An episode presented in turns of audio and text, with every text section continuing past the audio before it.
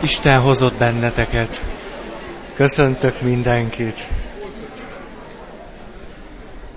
Oh. Nem is tudom, hogy mit kell ilyenkor tenni. Jaj, mesélni. Na, majd fogok. A háromnegyed kettőkor keltem ma hajnalban, vagy az inkább éjszaka, mert akkor indultunk Jeruzsálemből Tel Avivba, és jól leégett az orrom a Negev sivatagban. De nagyon jó volt. Na, egy kicsit alvás hiányos vagyok, és körülbelül egy hétig, egy hétig nem jutottatok eszembe. Hogy ilyen kedves mondattal kezdjem. Nagyon jó volt. Viszont ott voltam a Szent Sír bazilikában, és miután nyolcan voltunk, jobban tudtuk beosztani az időnket, ezért én ott szépen leücsörögtem, és akkor sorba vettem a barátaimat, ismerőseimet, mindenkit, és értetek külön imádkoztam. Na, mondom akkor, hogy, hogy igen, szóval valahogy úgy vagyok, hogy itt vagyok, de még nem érkeztem meg. Elég hülye helyzet, de majd próbálok valamit tenni. Ugye két héttel ezelőtt ott hagytuk abba, hogy egy hosszabb gondolat füzér eredményeként eljutottunk oda, hogyha a szüleink hiány motiváltak, akkor szükségszerűen bennünket a saját szükségleteik kielégítésére fognak fölhasználni, ez a mi életünkre vonatkozóan sok terhet fog jelenteni, többek között azt, és most ennek a jelenségnek a mélyére próbálunk tekinteni, hogy bennünket olyan szerepbe fognak helyezni, amely szerep nem biztos, hogy vihető, viselhető számunkra, így jutottunk el a szülősítés, vagy szülőiesítés, vagy parentifikáció jelenségéig, amely nem egyenlő azzal, hogy egy gyerek,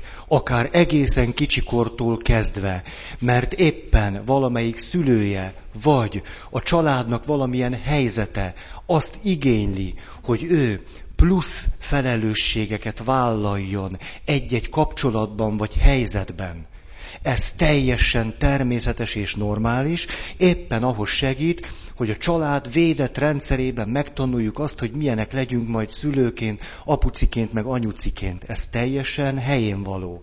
Azonban, és így történik a szülőiesítés, hogy miközben a szüleink a saját szükségletei kielégítésére bennünket használnak föl, ezzel plusz felelősségeket rónak ránk, majd pedig ezt a plusz felelősséget kizsákmányolják, ezen plusz felelősségen keresztül történik meg a mi kizsákmányolásunk, és azt a plusz felelősséget, amelyet mi vállalunk, és a hozzájárulást az ő életükhöz, amely hozzájárulást nem kellene megtennünk, mert gyerekek vagyunk, ezt nem ismerik el. És úgy szokott a körbe zárulni, hogy nem csak, hogy ezt nem ismerik el, hanem ráadásul elkezdik manipulálni ezt a mi plusz felelősségvállalásunkat, és nem, hogy nem érdemként jelenik meg ez a családban vagy a kapcsolatainkban, amelyért minimálisan szóbeli elismerés jár, hanem ezt most nagyon leegyszerűsítve mondom, kötelességünként, feladatunként jelenítik meg, mint hogyha nekünk ez volna a dolgunk. És miután mi így bizonyos szempontból ö, szülőiesített helyzetbe kerülünk, ez a helyzet ö, nem jár semmiféle plusz előnnyel, vagy jogosultsággal, plusz szabadsággal és plusz lehetőségekkel és plusz érdemekkel, ezért beleszorulunk egy olyan helyzetbe, ami egyáltalán nem jó nekünk, és ettől nyögünk. És majd pedig, amikor egy ilyen ö, szerepbe szocializálódtunk, akkor nagyon nagy hajlamunk lesz arra, hogy ezt az egészet valamiképpen ráterheljük a következő generációra, illetve egészségedre. Illetve ráterheljük a házastársunkra, sötöbö. És ez így akkor oké, okay, ugye? Ezt akkor én is értem. Jó. És ennek a gondolat füzérnek a végén, hogy mindezt illusztráljuk, beszéltem a saját szülőiesítésem történetéről, amely sok csavarral együtt járt, hogy az édesanyámmal való kapcsolatomban is szülőiesítésbe kerültem. Én lettem valamiképpen az anyukámnak az anyukája, most ezt már nem ragozom tovább, Azután ráadásul a nagymamámmal való kapcsolatom is nagyon cifrán alakult. Azon keresztül is én az anyukámnak az anyukája, és a nagymamámnak a társa. És azt a fordulatot még nem is mondtam el nektek, hogy a mindkét szülőm egyetértett abban, és ezt többször ki is fejezték, hogy csak azért nem válnak el, mert hogy mi vagyunk. Vagyis, hogy miattam nem válnak el. Mit jelent egy gyerekre nézve az, ha szülei azt mondják, hogy azért nem válunk el, mert te vagy. Akkor ez azt fogja jelenteni, hogy én tartom össze ezt a kapcsolatot. Egy gyereknek elemi szüksége van az apukájára és az anyukájára, és ha miattam nem válnak el, akkor háromszorosan is sikerült szülőszerepbe kerülnöm, én tartom fönn a családot. Hát ha miattam nem válnak el, akkor én tartom össze, ez elég evidens. Na tehát, és akkor eljutottam oda, de ezt most már nem akarom megint idehozni, csak azt, hogy van némi tapasztalatom a szülőiesített gyerek nézőpontjából való világlátásra, és a mai alkalommal arra szeretnék vállalkozni, hogy egyrészt nézzük meg, hogy milyen felnőtté válik egy szülőiesített gyerek, ezt érdemes tudatosítani, és azután pedig, mert többen odajöttetek hozzám és kértétek, hogy jaj, most már a jelenségek sorolását hagyjam abba, és mondjam meg, hogy mit kell csinálni. És ebben teljesen igazatok van. Úgyhogy abba fogom hagyni a jelenségek felsorolását, és amikor végigértem a szülőiesített gyerek felnőttként való jellemzésén, akkor elmondom, hogy mit lehet csinálni. És csak utána fogom elmondani, hogy milyen jellemzői vannak egy olyan felnőttnek, aki gyerekkorban házastársi szerepbe került. Mert az a klasszikus másik nagy kör, tehát szülőszerep, házastársi szerep. Ez a két nagy kör van, de nem mondom akkor ezt egymás után el, mert akkor... És akkor jövő hétre is úgy kell jönnötök, hogy nem tudjátok, hogy mit kell csinálni. Ez szörnyű lenne. És ez most pont rajtam múlik, én ennek a terhét nem veszem magamra. Na, akkor mondom a jellemzőket. Egyébként, akik régebb óta ismertek engem, nyugodtan leegyszerűsíthetem ezt a 13 szempontot, ami 11 szempont, ezt a 11 szempontot arra, hogy na pont olyan, mint én. Tehát felnőttként olyan, mint én. És akkor tudjátok, hogy nagyjából mi, de azért inkább elmondom még, jó? Azt mondja, a szülősített gyerek egy. Tisztában van mások szükségleteivel, sajátjával gyakran nem. A, azokból lesz ugyebár a jó segítő, jó tanár, jó pszichológus, jó pap és egyebek, aki gyerekkorában megtanulta azt, hogy hogyan hangolódjon azokra a szüleire, akiknek ő rá szüksége van. Hmm. Ezért aztán én sajátosan elég intuitív alkat lettem, és elég jól rá tudok hangolódni másokra. Ezért képes vagyok arra, hogy sok minden olyasmit kimondjak egy beszélgetésben, vagy egy csoportban, amit az illető még nem is tud magáról, de én már tudom, hogy ő ezt tudhatná. Ez különösebben nem erény, hanem egy, egy kiszolgáltatott helyzetnek a következménye, amit azonban jól lehet használni. Ezért én sokkal érzékenyebb vagyok a más emberek szükségleteinek a figyelésére, mint a sajátjaimra. Sokkal érzékenyebb vagyok rá. Képes vagyok a hány ingerig elmenni saját magam kizsigerelésében. Míg arra, hogy neked ebben a helyzetben, egy beszélgetésben, egy találkozásban, stb. jó-e az, ami történik, erre hihetetlenül érzékeny vagyok. Vagy pedig, miután nem vagyok tökéletes, az egészet hagyom a fenébe, és önző disznó leszek. Hmm. Ugye ez is egy jó megoldás, hogy ennek az egésznek a terhét lerázzam magamról. Tehát azok, akik képesek nagyon figyelni mások szükségleteire, és a sajátukra nem, az tünete annak, hogy szülői esítésben részesültek. Milyen nagy dolog, mikor valaki, akitől megkérdezzük azt, hogy rendben van, most értem, hogy, hogy ezt mondtad, azt mondtad, amazt mondtad, egy kliens, aki rengeteget panaszkodik és sír, és sok baja van, hogy mondd meg kérlek, hogy akkor mit szeretnél. Ez a hogy vagy kérdésnek a továbbfejlesztett változata. Aki a hogy vagy kérdése sem tud válaszolni, erre tud aztán még kevésbé válaszolni. Mert ahhoz, hogy tudjam, hogy mit szeretnék, ahhoz tudnom kell, hogy hogy vagyok. Milyen nagy dolog, mikor valaki azt el tudja mondani, hogy én ezt szeretném. És az még nem elég. Képzeljünk el egy olyan valakit, aki szülői esítésben részesült, és mikor megkérdezzük, hogy hogy van, ezt el tudja mondani, megkérdezzük, hogy mit szeretne, és mit gondolsz, mi lenne neked most jó, ezt is meg tudja mondani, majd ha megadjuk neki, ezt örömmel tudja fogadni, és közben nem támad bűntudata, hogy neki ehhez nincs joga. Vagy pedig, hogy már is olyan hogy mondjam, olyan adósságokba keveredett, amit napokon keresztül kell majd törlesztenie. Aki, aki olyan szerepbe kerül gyerekkorában, mint én, az tökéletesen tudja, hogy miről beszélek. Aki pedig ezt nem tudja, érdemes, hogy tud, hogy az embereknek nagyon nagy része így él.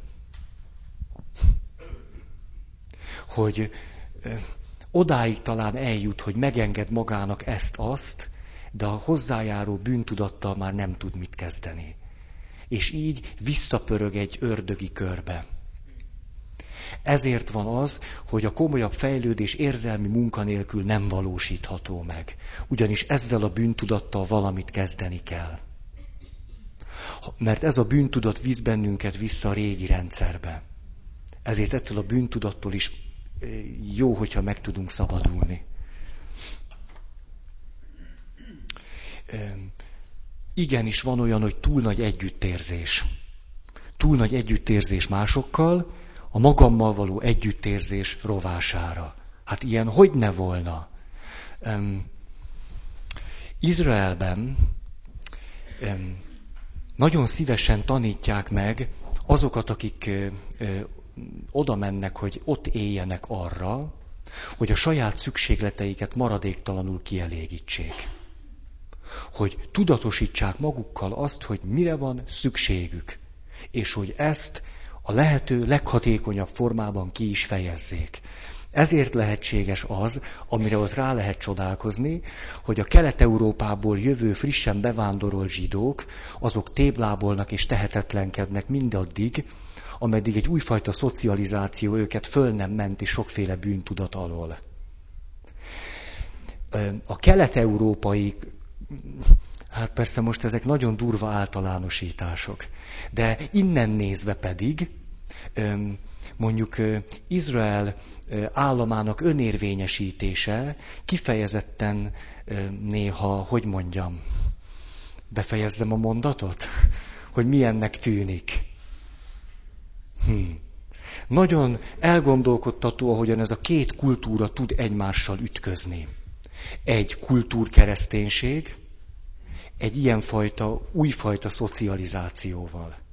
A, azt mondják, hogy ugye sokat olvasgattam út előtt is, út után is, meg hogy most már negyedszer voltam, van némi élményem erről, hogy nagyon jó meg lehet állapítani, hogy ki az, aki ott született, ki az, aki már jó pár éve ott van, és ki az, aki éppen most vándorolt be.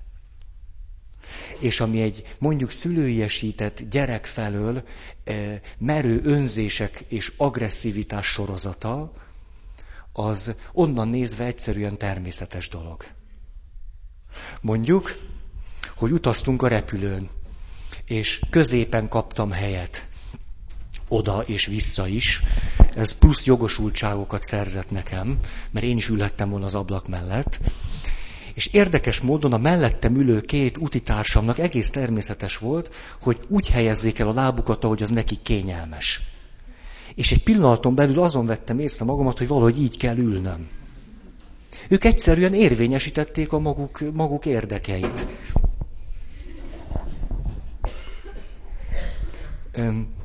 És azon gondolkodtam el, hogy én ilyen szülőiesített kelet-közép-európai örökséggel megáldott nyomoronc, én nekem körülbelül 20 percembe került, míg vettem a bátorságot, hogy én is érvényesítsem a saját lábam helyszükségletét. Tehát az nekem kb. 20 percembe került. Tehát még, még először lejátszottam azt a kört, hogy, hogy dühös vagyok, hogy szídom őket magamban, hogy tehetetlennek érzem magam, hogy ezt egy ilyen kulturális kontextusba helyezem, ezt nem kívánom részletezni. Majd pedig, amikor ettől az egésztől megszabadultam, akkor rájöttem, hogy odafordulhatok az utitársamhoz, és mondhatom neki azt, hogy ez pedig itt az én részem. Ez meg az én lábam. És hogy ez a két dolog most szeretne összefüggésbe kerülni egymással. És ami a legnagyobb vicc, hogy az illető nem sértődött meg. Amire ugye mi gondolnánk, hogy jó, akkor majd hogy fogunk egymásra nézni. Hanem rám nézett és elrakta a lábát. Ilyen egyszerű. Ezután odafordultam a másikhoz. És hogy megy ez nekem, kilenc nap Izrael. szóval nagyon izgalmas volt a visszaút. Roppantul. Szóval ami innen agresszivitásnak tűnik, az onnan önérvényesítésnek. És ezt képtelenek vagyunk egymással kapcsolatosan fölfogni és megérteni. Zsuzsi. Na. Kettő. Érzelmi stabilitása abból fakad, már a szülősített felnőttnek, de már gyerekkorától, hogy talpra esett és segítőkész. Nálam a segítőkészség van meg. Érzelmi stabilitása abból fakad, hogy talpra esett és segítőkész. Én nagyjából az életet úgy élem át, hogy állandóan negatívban vagyok. Tehát amikor így a, a, a hülyeségeim felől nézem az életet, akkor azt gondolom, hogy nekem állandóan segítenem kell másoknak, hogy nullára jussak.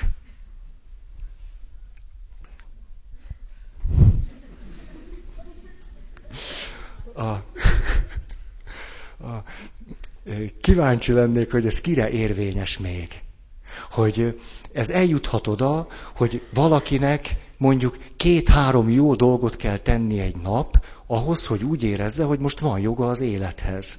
Van, akinek fél napot kell ezért gürizni, és van, akinek reggeltől estig kell gürizni.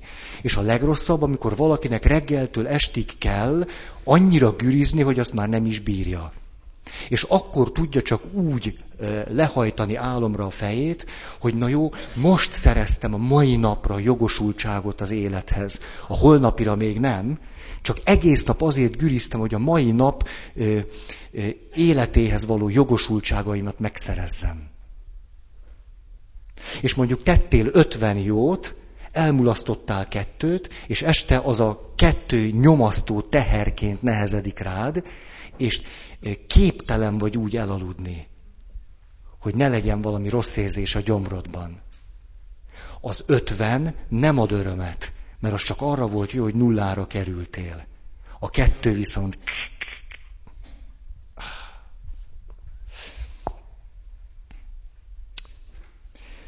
Három. Erősnek látszó felnőtté válik, aki keményen dolgozik saját boldogulásán. Hát ez elég jellemző. Szomjas vagyok, meleg van. Ugye?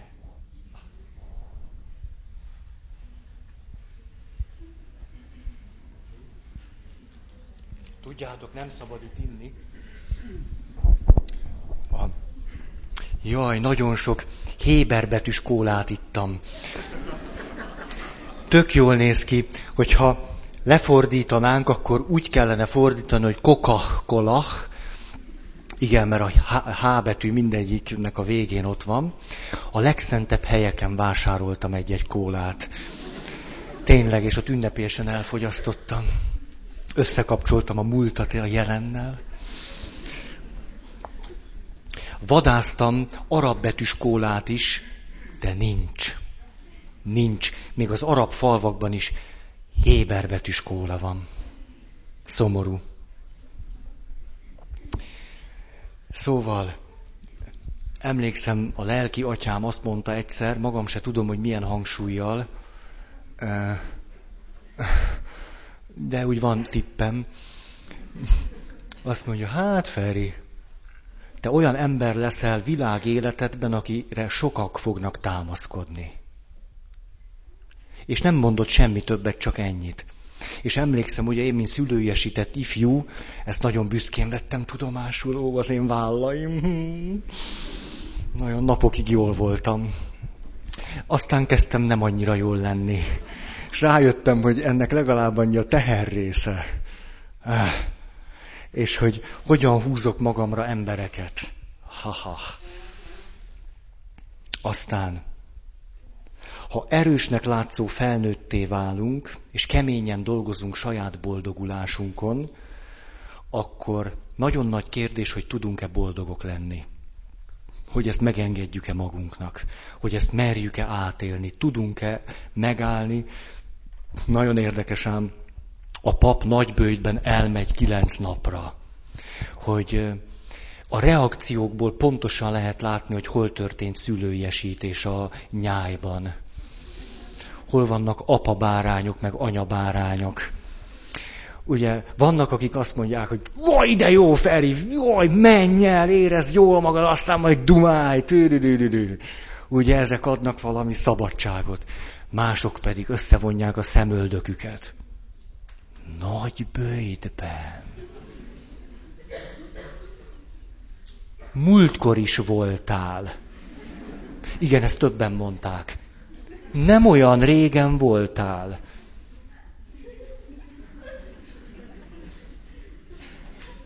Öm, öm, jó páran abban a közösségben, ahol szolgálok, felelőtlennek tartanak. Kihagytam a pénteki gyóntatást.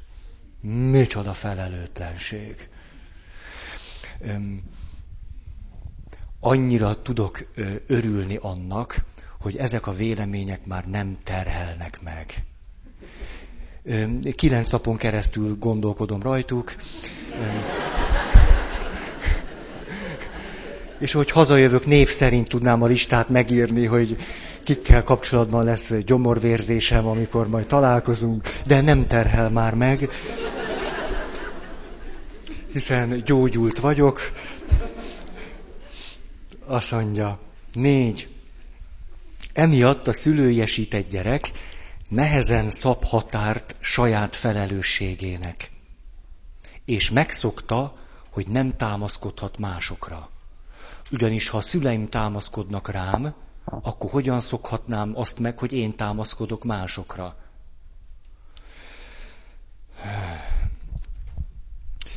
Azt hiszem, mint nagyon sokan, akik jó nagy adagot kaptak abból, amiből én is, szindrómás segítőként kezdik pályafutásukat. Így hívják, szindrómás segítő. Mm-hmm. Én például azt hiszem, hogy végigéltem a legnagyobb baklövések sorozatát, amit el lehet követni.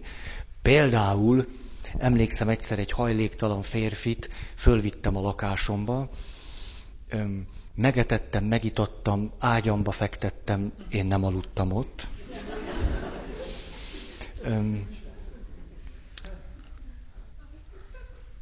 Hát hát most már azért ilyesmit nem tennék.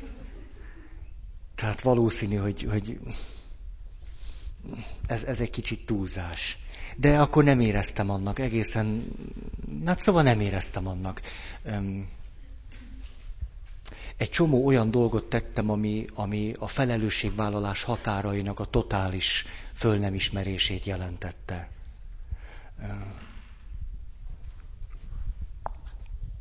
Igen, azért álltam meg, mert itt azon gondolkodtam, hogy tovább meséljem -e, hogy de aztán nem. Nem sokat aludtam.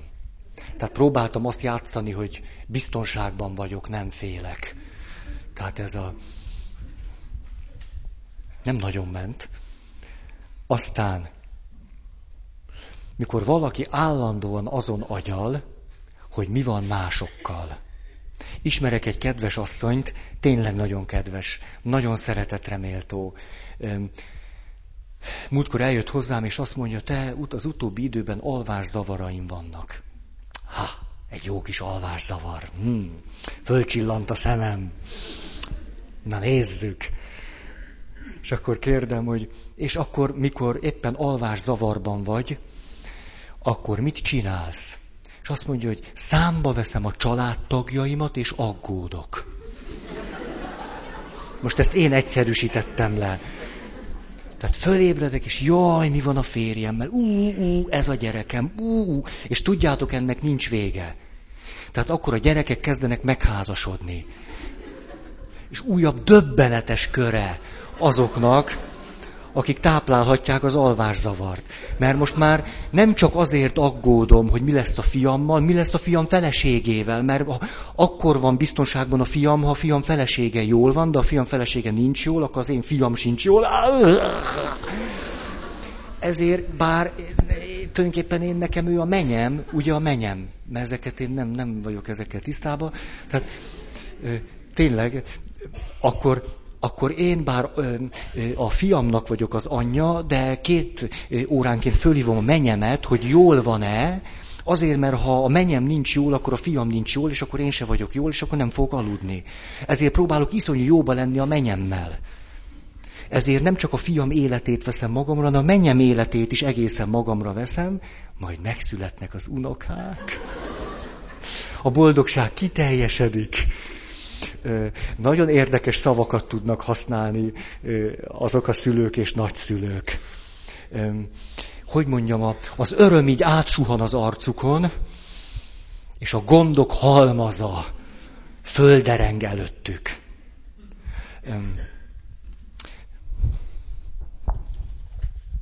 Azt mondja, Mielőtt elmentem volna, hallgattam a rádiót, és a rádióban a következő statisztikát. Magyarországon végeztek egy kutatást a magyar anyák között. Magyar anya. Mit szóltok? Szép.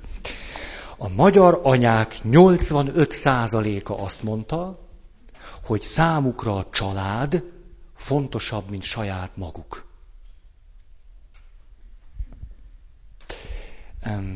Mit szóltok ehhez?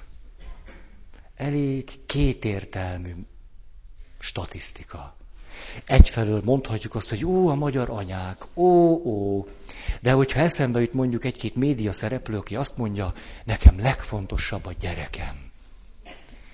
És amikor látjuk, hogy mit tesznek azok az emberek, akiknek legfontosabb a gyerekük a saját gyerekükkel, akkor lesz némi fogalmunk arról, hogy mit jelenthet a 85% számára az, hogy fontosabb a család, mint én. Akkor lehet, hogy őket meg kellene tanítani arról, hogy legyenek már egy kicsit fontosak saját maguknak, és akkor nem fogják agyon terhelni a saját gyereküket.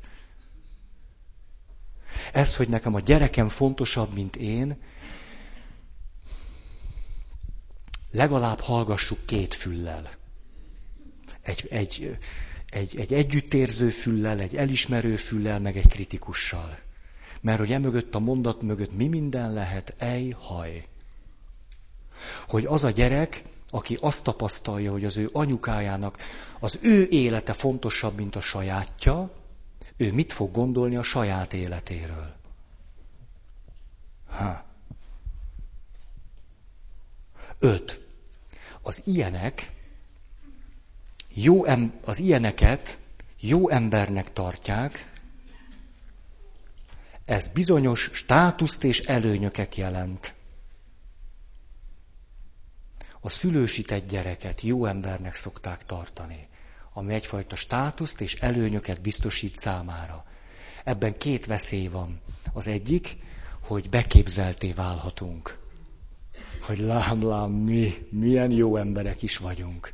A másik pedig, hogy azokért az előnyökért, amelyek ebből a szerepből fakadnak, lemondunk a gyógyulásról és a fejlődésről. Ez nagyon nagy baj. Az érzelmi munkához az is hozzájárul, hogy valaki nem tart bennünket már olyan jónak, mint ahogy az nekünk nagyon jó lenne. Hogy viseljük és elviseljük annak a terhét, hogy valaki már nem lát minket annyira áldozatkésznek, annyira szeretetteljesnek. Hogy esetleg azt mondják, hogy önzők vagyunk, vagy hogy túlzottan a saját érdekeinket helyezzük előtérbe. Ennek az érzelmi terhét, ha bírjuk viselni, akkor kezdünk gyógyulni.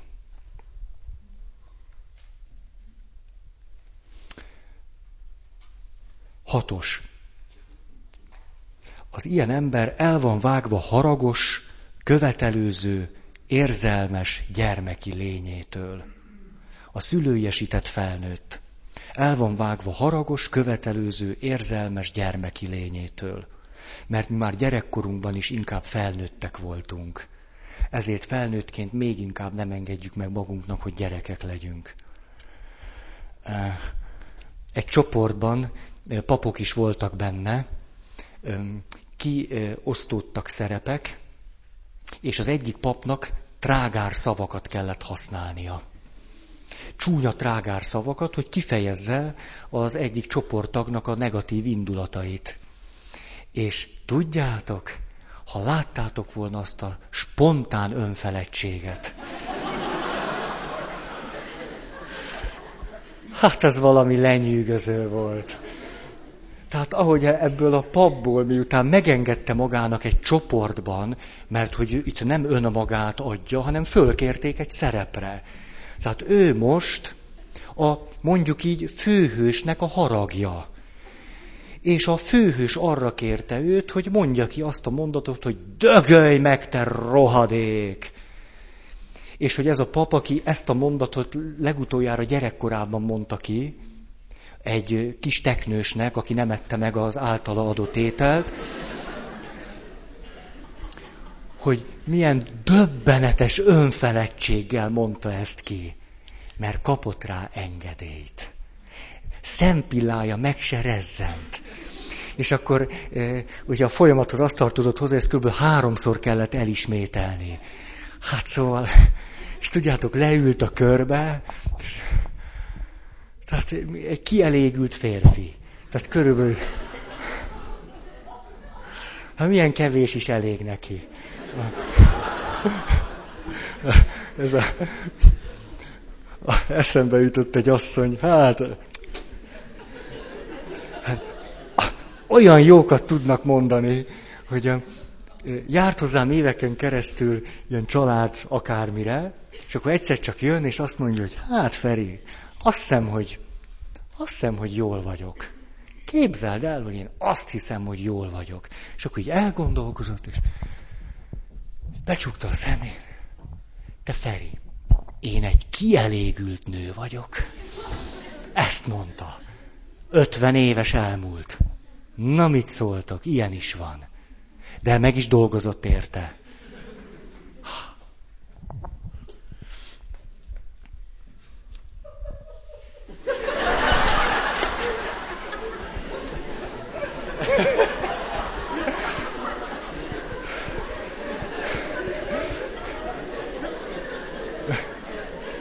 Érteni vélem, tehát nem folyamatosan, 50 éven keresztül, egyetlen aktusban. Tehát ez, ez aktusok sorozatát jelenti, voltak közte szünetek. Már azért tényleg ez egy kicsit sok lenne, tehát hogy 50 éven keresztül. Erre gondoltál? Nem tudom. Hát én erre gondoltam. A... Eszembe jutnak. Tudjátok, kedves utitársaimat elkapta a bazárláz. Van ilyen, ezt, ezt, ezt el lehet, ilyen arab területeken lehet, a mocsárláz, bazárláz, a, ezt én csak így neveztem magamban. Tehát tudjátok, minél több templomot néztünk meg, annál nagyobbá válik a, a, a tünet, és amikor a 128. templomból kijövünk, akkor pedig tehát akkor akuttá válik, és körülbelül úgy jut kifejezésre, hogy ha még egy templomba be kell menni, és ha azonnal nem megyünk el egy bazárba, tehát körülbelül így, ezért aztán végtelen türelméről kevésbé ismert idegenvezetőnk engedélyt adott egy órás bazárra. És ez roppant jó dolog, csak én nem tudok vele mit kezdeni. Nem szoktam bazározni. Most mit, csináljunk? Tehát, hogy mondjam, tehát lenyűgözve néztem a hölgyúti társaimat, akik körülbelül hét napon keresztül tudtak órákon keresztül arról beszélni, hogy milyen kendőt hol érdemes venni a bazárban. Döbbenetes, számomra lenyűgöző. És az az öröm, ahogy hozták a kendőket. Ez, e, e, te, komoly, hihetetlen. És tudjátok, megbeszélték, szóval, jaj, annyira jó, hogy vannak nők is. Szóval, a, megbeszélték, miután becserkézték a bazárt, iszonyú jól alkuttak, tudjátok, hát az alku kedves Allah szemében is. Tudjátok, mert hogy föl, fölment, mikor Allah a Mória hegyéről fölpattant, hogy egy kicsit Mózessel, Illéssel, meg a többiekkel beszélgessen és megnézze, hogy milyen a mennyország, akkor kapott 50 parancsot. Allah nem adta olcsóbban, azt mondta 50. És erre Mózest mondtam, úgy? A, a, Mohamed. A, igen. És erre Mohamed mit tett? Lealkutta az ötvenet ötre. Tényleg így szól a hagyomány. Ezért van az, hogy az iszlámnak öt, öt nagy követelménye van. Hm? Hm? Mekkai zarándoklat, jótékonyság, hitvallás, hogy egyetlen Isten van Allah és Mohamed az ő profétája, ötszöri imádság, Délelőtt egy, délután három, este egy, és mi az ötödik? Ja, és a zarándoklat. Vagy azt mondtam? Öm, jótékonyság, zarándoklat, imádság. Ja, a ramadán, igen, igen. A bőjt nappal. De nem este. Ö, és tudjátok, azért csak ez az öt, mert lealkutta a próféta. Ezért aztán kedves mindenki szemében az alkú. Na, hol járok? Tehát, asszonyok alkuttak, döbbenetes, szóval, na, hoztak 72 darab kendőt, tehát ennyi kendőt, én, ne, én nem, nem tudom, ho, hova lehet azt hordani, vagy, vagy mindegy, vettek rengeteg kendőt, és akkor, hogy mentünk a, a busszal a szálloda felé, kitalálták azt, hogy kirakják az összes megvásárolt cuccot, és a szállodai szobába tartanak bazárt.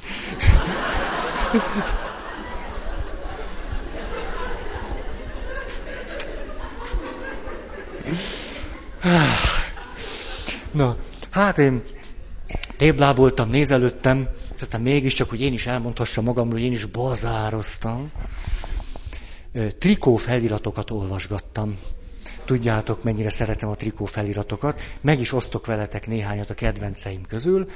Például, tudjátok, Don't worry, be happy. Ennek a mintájára a következő felirat. Ne légy lehangolt, legyél zsidó.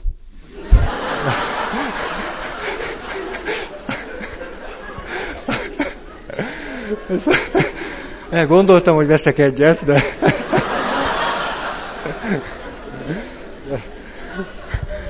Végül is ezt kihagytam. Aztán mondok még kettőt. Hú, nézd, ez döbbenet. Hát mi, mi történik? Azt hittem, mindjárt befejezzük. A, ezt a két trikóföliratot lehet, hogy el kellene osztanom időben, de minden most már elmondom. Másik trikófölirat.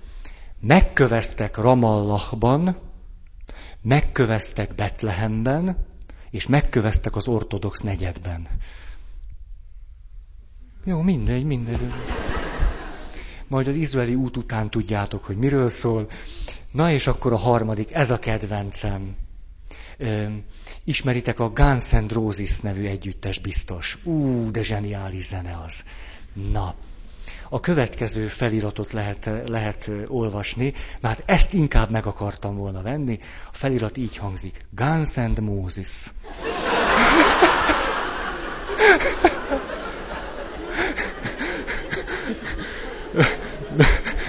Mondanom sem kell, hogy arabok árulják ezt a trikót. És nagy engedményeket adnak rá. Na, szóval én is bazároztam, de nem költöttem.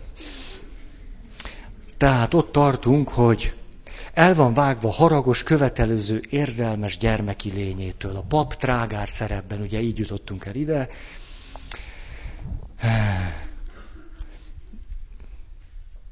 Egy szülő szerepbe került, és abból ki nem gyógyult felnőtt, azt, amikor mások egyszerűen csak az érdekeiket kifejezik és képviselik, önzésnek, agresszivitásnak, kötekedésnek, kekeckedésnek, pattogásnak, felesleges, mit tudom én, minek tartják.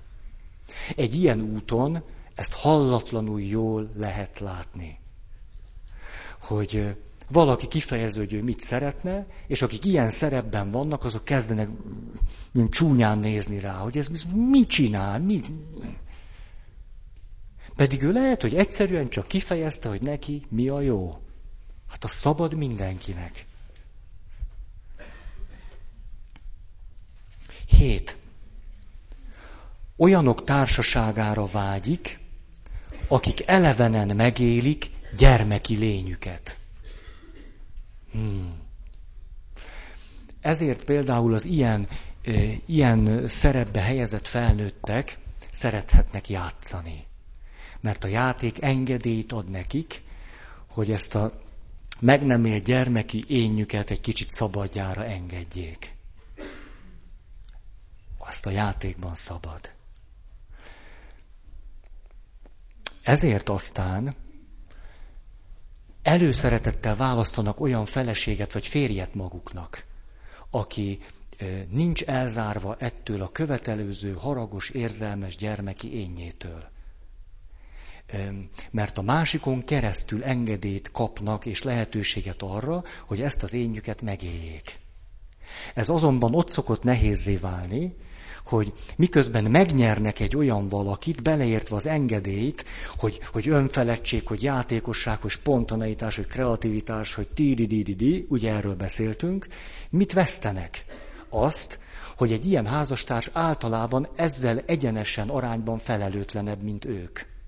Ezt pedig utálják. És akkor megy ennek a kettőnek a soha össze nem rakásából fakadó, ezt akarom, ezt beváltoz meg. És ez nem járja. Tehát ha kell nekem egy játékos férfi, akkor viseljem el, hogy laza. Hogy ott hagyja a munkahelyét, mert nem érzi jól magát. Micsoda felelőtlenség.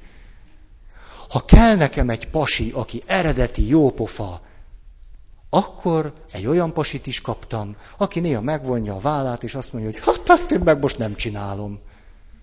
Mert ez így van. Ha meg kell neked egy felelősségteljes pasi, akkor ne vár tőle azt, hogy sziporkázó legyen. Vannak kivételek. Tegye föl a kezét. Tudjátok, mi szűkítsük a kört. Tegye föl a kezét az a felelősségteljes, ám sziporkázó férfi, aki még nincs feleséggel megáldva. És akkor itt lehet nála jelentkezni. Tényleg néhány évvel ezelőtt kaptam egy levelet egy nagyon kedves anyukától, aki azt mondta, hogy, hogy ez egy olyan remek hely lenne ahhoz, hogy kedves férfiak és nők ismerkedjenek egymással házasság céljából. És a, tényleg ez egy remes, remek alkalom, csak bátran, nyugodtan. Eng... Tényleg, tényleg, hát engedjétek szabadjára az érzelmes gyermeki éneteket. Köttetett már itt házasság. Bözonyám!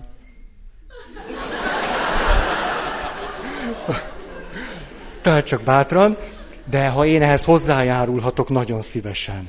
Nagyon szívesen. Legközelebb majd ennek a női megfelelőjére találunk ki valamilyen jelentkezés. Jó? Oké. Okay.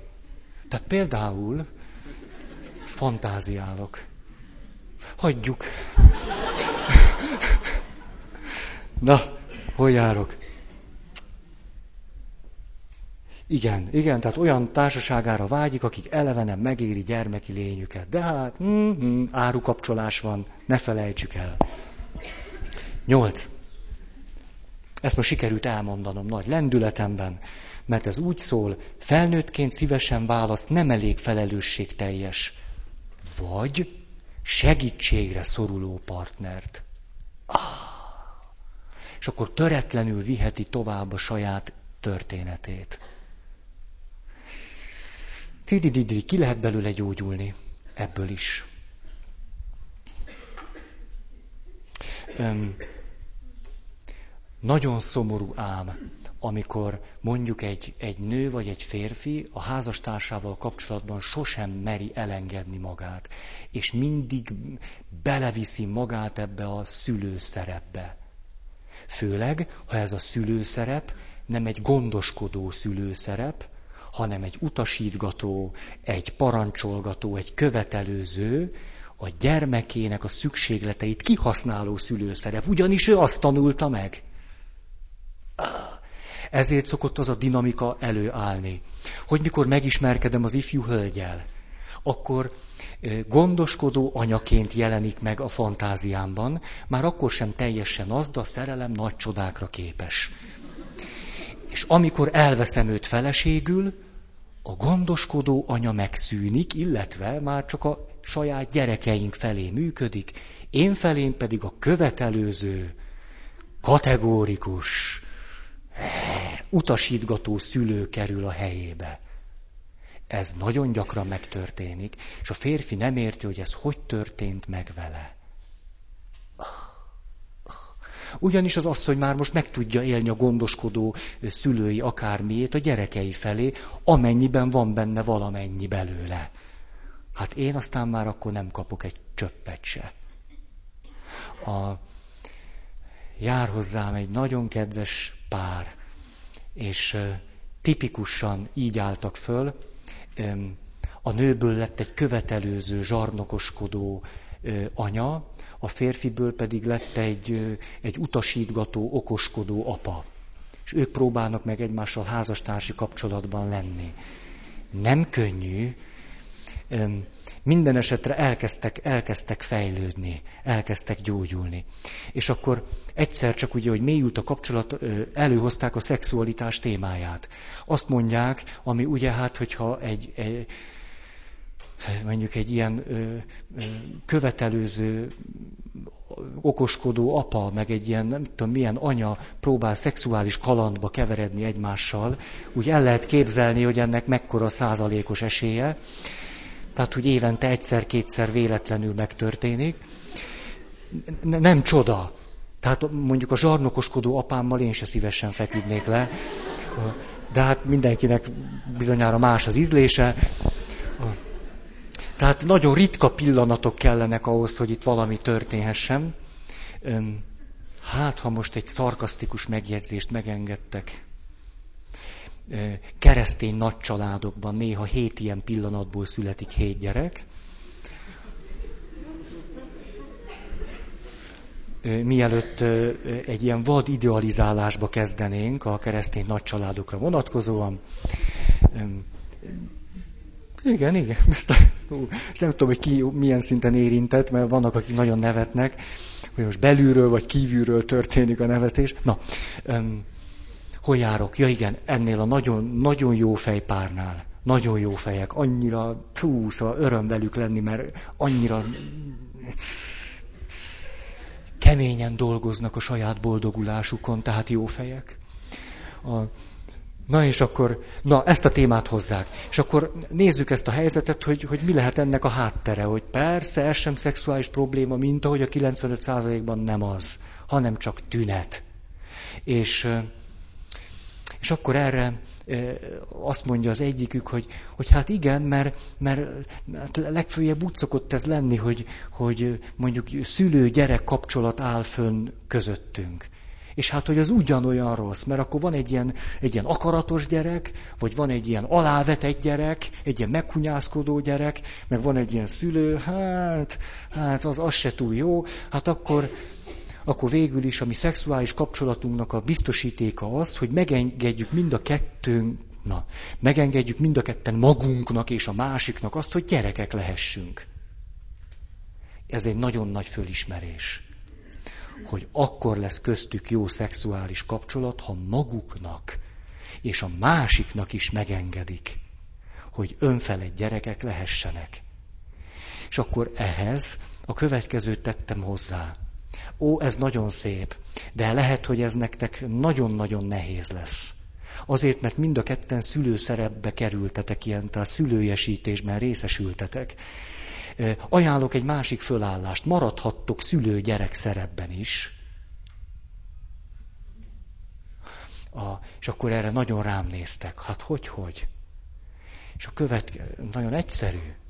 Például lehet egy önfeled gyerek, aki kifejezi az igényeit, és lehet egy gondoskodó szülő, aki pedig ezekre az igényekre válaszol.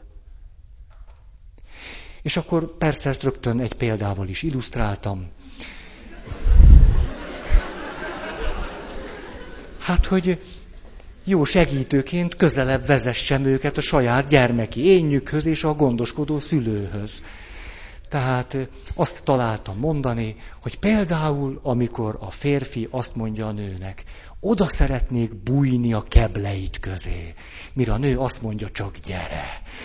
És, a, és erre mind a ketten olyan vörösek lettek. A... Látjátok, ez egyszerre tölt el engem egyfajta ilyen, ilyen jókedvel, vagy örömmel, már nem az, hogy ők belepirultak, hanem, hanem hogy, hogy, hogy, na, hogy valami tud gyógyulni, és azért egyszerre ott van egy, egy, egy, egy ilyen nagy szomorúság bennem. Tehát, hogy mondjuk tíz éve házas emberek, hogy most, most kezdenek bevezetődni valami ilyesmibe. Ezért nem érdemes nagyon megrekedni itt a szülőjesített felnőtt világában. Érdemes azt mondja. Igen, nagyon sok csalódás. Na, a csalódásról mondok egy történetet. Ja. A történet így szól. Két férfi találkozik egymással. Az egyik azt mondja a másiknak, te, képzeld, mi történt velem. Bementem egy ajtón, az volt kiírva, hogy nők, és csak egy budi volt.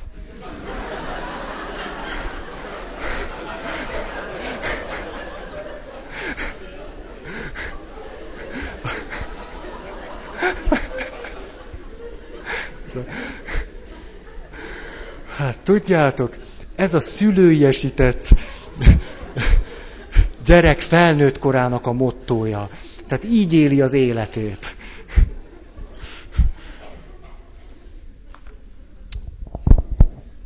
Kilenc.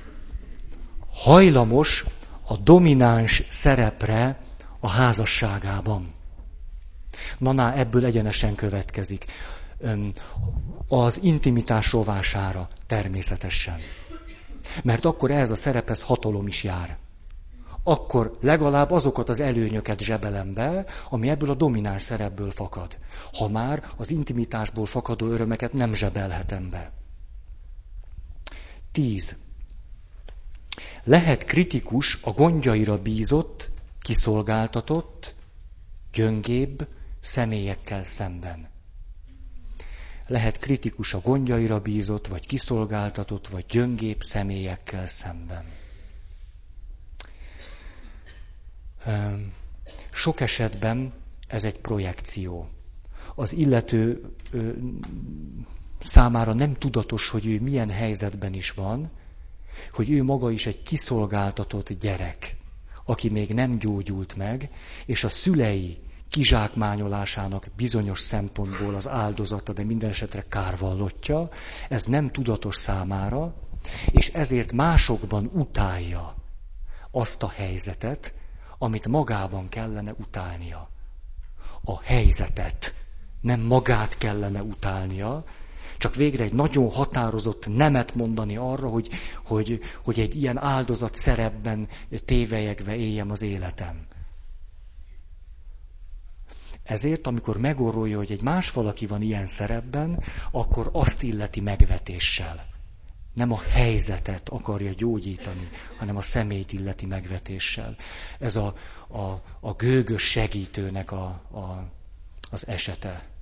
Ú, annál guztustalanabb talán nincs is, mikor úgy segítenek nekünk, hogy, hogy közben a fölényt éreztetik. Ah, ah, valamit kapunk, és valamit elvesznek tőlünk. Tíz volt, és most jön a tizenegy. Talpra esett, de legalábbis segítőkész, aki sokat tesz másokért, a világért. Ugye szeretjük ezt ilyen fölpumpálni. Többet, mint amennyit ő kap, vagy amennyiben, amennyiből ő részesedik. Tehát ő talpra esett, de legalábbis segítőkész, aki sokat tesz másokért, a világért, többet, mint amennyit ő kap, vagy amennyi az ő része lehetne ebből a világból. Ez is nagyon tipikus. Az ilyen emberek szép életpályát futtatnak be, rengeteg dolgot adhatnak, és sokkal kevesebbet vesznek el. Ha ez egy tudatos döntés következménye, akkor hurrá! Akkor tök jó, akkor van itt egy önzetlen valaki, aki megdolgozta saját életét. De ha nem így van, mm, mm.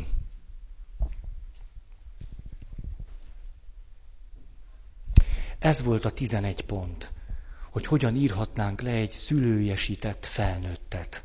Hogy mik a jegyei. Belekezdek. Ha-ha. Neki látunk a megoldásoknak. Egy fontos megjegyzés előtte. Valahogy úgy, úgy, úgy tompának érzem ám magam, szóval úgy, úgy ül, ül rajtam ez a nem tudom én mi. A megoldások egy nagyon sajátos szintjén rosszul kezdtem a mondatot.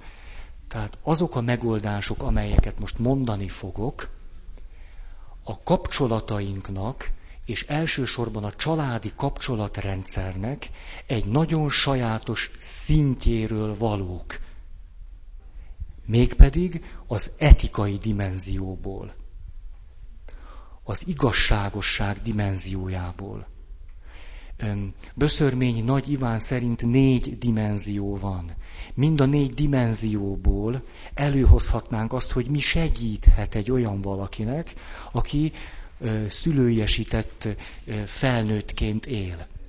De én most az első három dimenziót ki akarom hagyni, Ezekről általában sokat szoktunk beszélni, amikor az érzelmi intelligenciáról beszélünk, a kapcsolatokról, az interakciókról, a, a kommunikációról és egyebekről. Most ezt a három szintet kihagyom. És azt a szintet szeretném hozni, amivel a legkevésbé szoktunk foglalkozni, és ami engem egyébként a legjobban izgat, ez pedig az igazságosság kérdése. Mert ö, beláttam tapasztalataim alapján, hogy kommunikálhatunk zseniálisan, eljuthatunk komoly érzelmi intelligenciára, ameddig az igazságosság kérdésével a kapcsolatainkban nem vergődtünk zöldágra, egyszerűen nem tudunk boldogok lenni. Nem működik a család. Hiába. iszonyatos energiákat fektethetsz bele a, a többi szintbe, ha ezt kihagyod, nem működik. Ezért akarok erről beszélni. Meg azért, mert, mert ez hiánycikk. Ez a dimenzió. Erről nem szoktak beszélni. Egy. Családi örökségünk figyelembevétele és feldolgozása. Ha tehát boldog felnőtt akarok lenni, normális társkapcsolat, nem akarom a gyerekeimet agyon terhelni a saját negatív örökségemmel. Ha ezt akarom, erre szólnak a megoldások. Böszörményi Nagy Iván 25 milliószor leírja ezt, hogy ha nem vesszük számításba, nem tudatosítjuk magunkkal a családi örökségeinket, az abból fakadó felelősségünket, azt nem dolgozzuk föl, akkor ráterheljük a, a horizontális és vertikális kapcsolatainkra mindazt a hiányt, amiben mi részesedtünk. És a családi örökségeket három generáció minimális figyelembevételével kell elvégezni.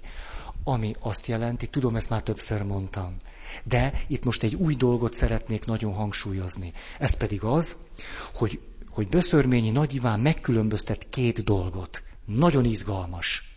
A megbocsátást, nehogy rosszat mutassak, eddig jó, most muszáj mind a kettőt mutatnom, a megbocsájtást a fölmentéssel. Igen.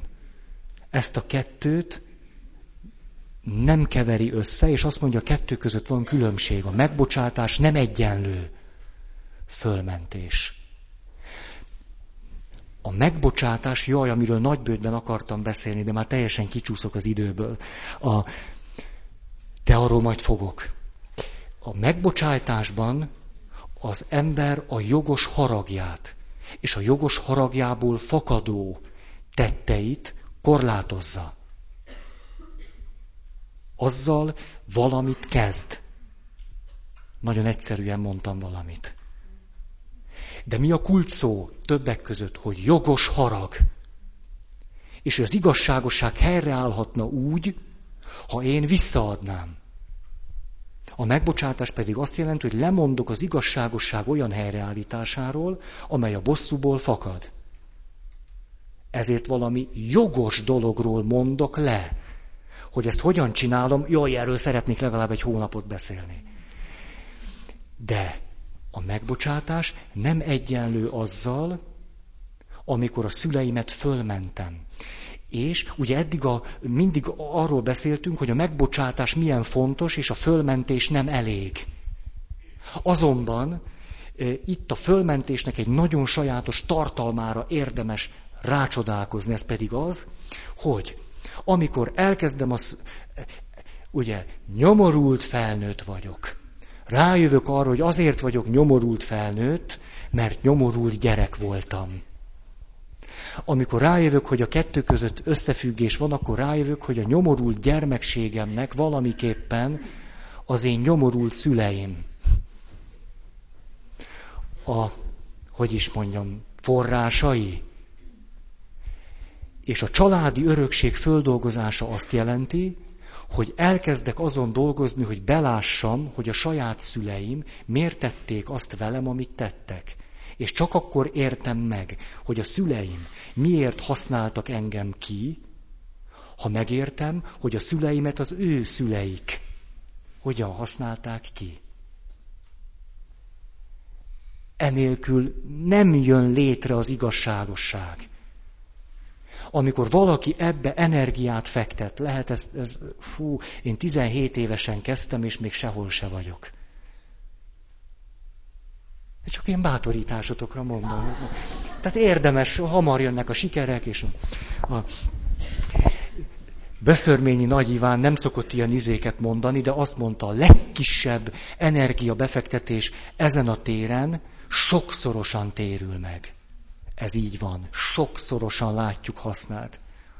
A, de itt egy nagyon font... Na, mit jelent a fölmentés? Azt jelenti, hogy amikor kezdem látni, hogy a szüleim miért szülőiesítettek engem a saját hiányaik betöltésére, mikor ezt kezdem megérteni, és egyszer csak tudok együtt érezni a saját szüleimmel, ebben a pillanatban egy új kontextusba helyeztem a saját élettörténetemet. Egy új összefüggésben van már. És ebben az új összefüggésben a szüleim már nem bűnösök. Mondhatnám így is, hogy egy lépést tegyek csak, egyszerre áldozatok, és egyszerre bűnösök. De akkor képes vagyok a szüleimet hogy látni? Úgy, hogy a saját szüleiktől nem megfelelő gondoskodásban részesültek, ezért ők mínuszban voltak, amikor én születtem. Ezt továbbadták, most vannak nullán. Amikor belátom azt, hogy a szüleim miért tették azt, amit tettek, akkor az új összefüggésből adódik, hogy őket föl tudom menteni. A fölmentés itt azt jelenti, hogy, és ezért itt nem a megbocsátásra van csak szükség, hanem a fölmentésre is, mert akkor nem azt mondom már, hogy még mindig jogos lenne a haragom, de hajlandó vagyok megbocsájtani. Akkor nem helyeztem új összefüggésbe a saját élettörténetemet. És hogy te ezt meg tudtad tenni, ez annak a tünete, ezt én csoportokban, önismereti csoportokban, terápiás hatású csoportokban hihetetlen pontosan látom, és ha van valakinek ilyen élmény, az tudja igazolni, hogy mondjuk történik egy játék a saját apámmal, mondjuk egy nő játszik a saját apjával való földolgozatlan viszonyáról, ott dühöm, csapkod, nem tudom, mi történik, és amikor, amikor vége van ennek a, ennek a helyzetnek, és leül, akkor egyszer csak elkezd arról beszélni a reflexióban, hogy úgy értettem meg most az apámat, ahogy soha eddig életemben. Soha. És amikor az apámat és az anyámat kezdem úgy megérteni, mint ahogy eddig soha, ebben a pillanatban egy új összefüggésbe kerülök én, és a fölmentés megtörténik. Így tudjátok magatokat ellenőrizni. Mert ez a fölmentés az új összefüggésből fakad, nem pedig a megbocsátás helyett történik. Érthető, amit mondok, hogy milyen döntő különbség van a kettő között? Valaminek a következménye a fölmentés. Hú, most nagyon belendültem. Ez, el se tudom mondani, milyen elem ilyen fontos. Hol tudunk elszállni? Tudjál, na most nagyon, és szeretem ezt a témát. A, öm,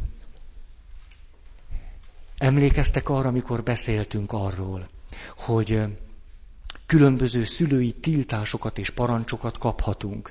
Ha nagyon pici korban rengeteg tiltást kaptunk gyerekként arra, hogy ne érezz, ne fejezd ki az igényeidet, a vágyaidat, ne létezz, ne gondolkozz, és főleg a ne érez, akkor felnőttként, hogyha a ne érezben a legfontosabb tilalom főleg az volt, hogy a szüleidre nem haragudhatsz, egy ilyen felnőtt kisebb-nagyobb mértékben fog tudni csak a saját szüleire haragudni. Ugye, mert még mindig a szüleivel azonosul, saját magával pedig nem. Most, ha ez történik, akkor elképzelhető az, hogy ha téged nagyon-nagyon ilyen helyzetbe helyeztek, te sohasem fogsz tudni engedélyt adni magadnak arra, hogy igazán merj haragudni a szüleidre. Soha. Azonban minden kis lépés, amit ezen az úton teszel, hogy legalább ki tudod fejezni utólag a szükségleteidet, hogy mondjuk egy imádságban el tudod mondani azt, hogy édesanyám, nekem arra lett volna szükségem, hogy lehet, hogy nem bírsz rá haragudni. Nem baj akkor csak fejezd ki felnőttként, hogy mire lett volna szükséged. Ne fejezd ki haraggal, csak mondd ki. A zsákutca ott szokott lenni, hogyha vagy nem fejezzük ki azt, hogy gyerekként mire lett volna szükségünk, Vagy ha nem volt nagyon nagy a tiltás, akkor a haragunkat nem fejezzük ki. Annál mélyebben fog az illető gyógyulni, minél nagyobban, minél erőteljesebben tudja a haragját kifejezni. Tehát ha te megengedheted magadnak azt, hogy dühöngj és haragudj a szüleiddel szemben, esetleg négy fal között otthon, akkor neked nagyon nagy esélyed van arra, hogy nagyon jóba leszel a szüleiddel három év múlva. Ezért ezen az úton az jelenti a nagyon nagy segítséget, ha addig a határig ki tudom fejezni a haragom és az indulataim, a sebzettségem, amilyen határig egyáltalán a számomra lehetséges. És ez nem mindenkinél ugyanott van. Nem mindenkinél.